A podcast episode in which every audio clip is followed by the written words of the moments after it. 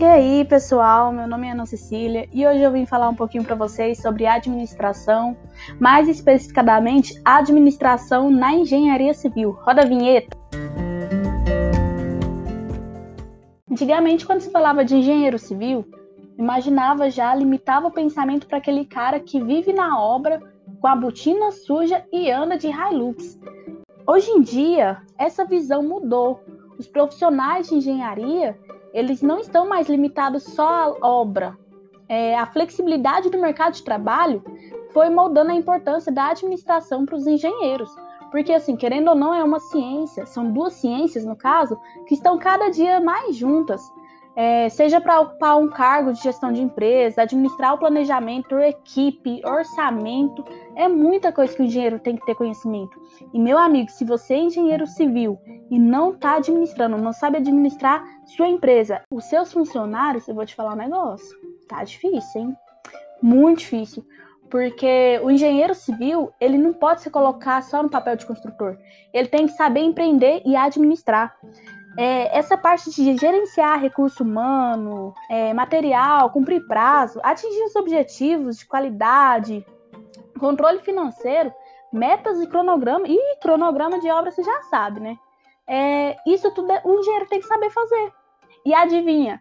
Tudo isso é o princípio básico da administração, que é planejamento, organização, direção e controle.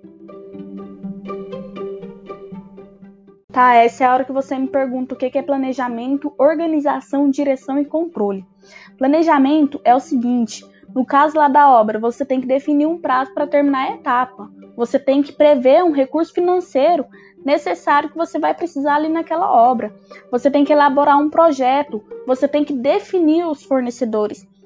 Ou seja, o planejamento ele consiste em definir os objetivos e traçar as metas. É isso, você está definindo lá tudo bonitinho para depois no final dar tudo certo.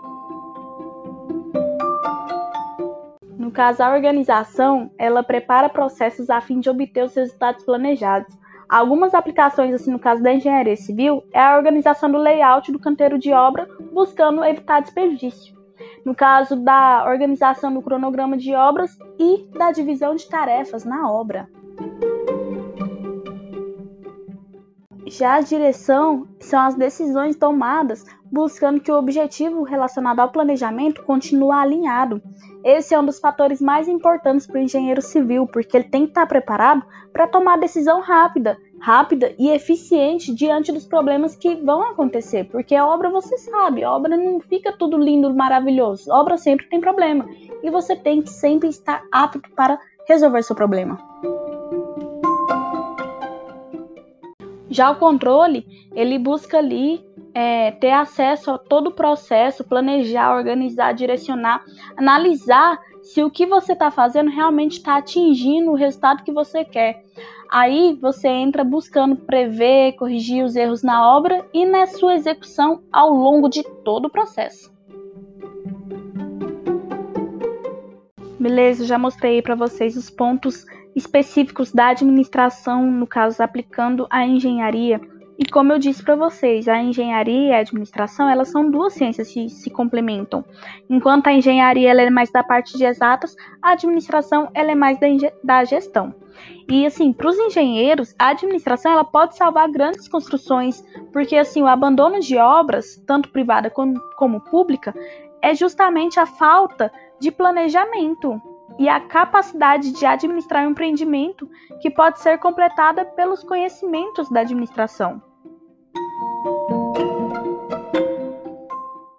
Beleza, vamos olhar agora pelo lado do mercado de trabalho. O mercado de trabalho está buscando cada vez mais profissionais capacitados, profissionais que consigam resolver o problema, profissionais que façam a diferença. E é aí que entra a administração. A partir do momento em que você resolve seguir um caminho diferente, acrescentando habilidades de gerenciar o negócio no seu currículo, isso dá um destaque muito maior diante dos concorrentes. Bem, para mim atingir esse diferencial aí no mercado de trabalho, eu preciso conhecer as áreas da administração, que no caso são as pessoas, o marketing, a produção, as finanças.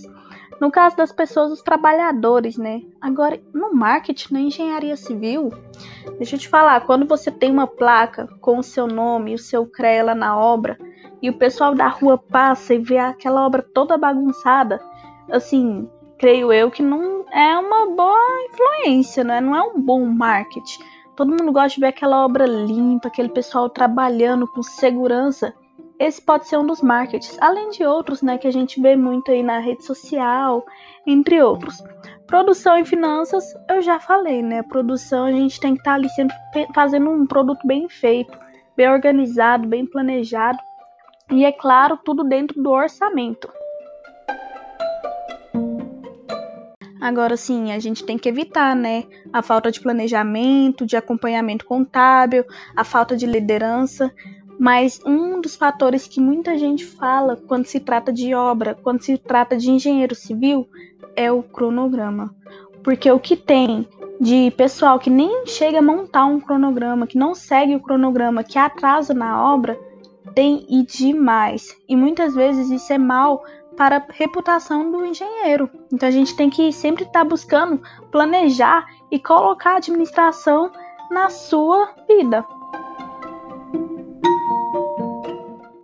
Bem, finalizando esse podcast, eu queria deixar uma curiosidade, é, dizendo assim que a atuação do engenheiro civil na administração de uma obra, ela pode gerar de economias de até 25%. Entre essas economias estão evitando o desperdício de materiais e de mão de obra. Sendo assim, a gente vê que realmente o engenheiro ele tem que ter essa habilidade técnica administrativa, ele tem que saber administrar, não só tocar obra, mas ele tem que saber abranger tudo aquilo nesse conhecimento. Eu gostaria de agradecer você que escutou até o final e até a próxima.